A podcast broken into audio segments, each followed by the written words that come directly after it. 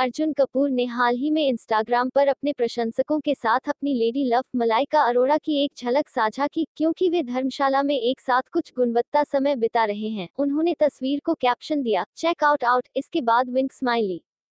मलाइका ही नहीं, करीना कपूर खान और तैमूर भी सैफ अली खान के साथ धर्मशाला में हैं, जो अर्जुन के साथ अपनी आगामी फिल्म की शूटिंग कर रहे हैं। अर्जुन और सैफ हाल ही में डलहौजी में अपनी आगामी फिल्म भूत पुलिस की शूटिंग के लिए अपनी पूरी टीम के साथ थे, जिसमें उनके सह कलाकार जैकलीन फर्नांडीज और यामी गौतम भी शामिल थे।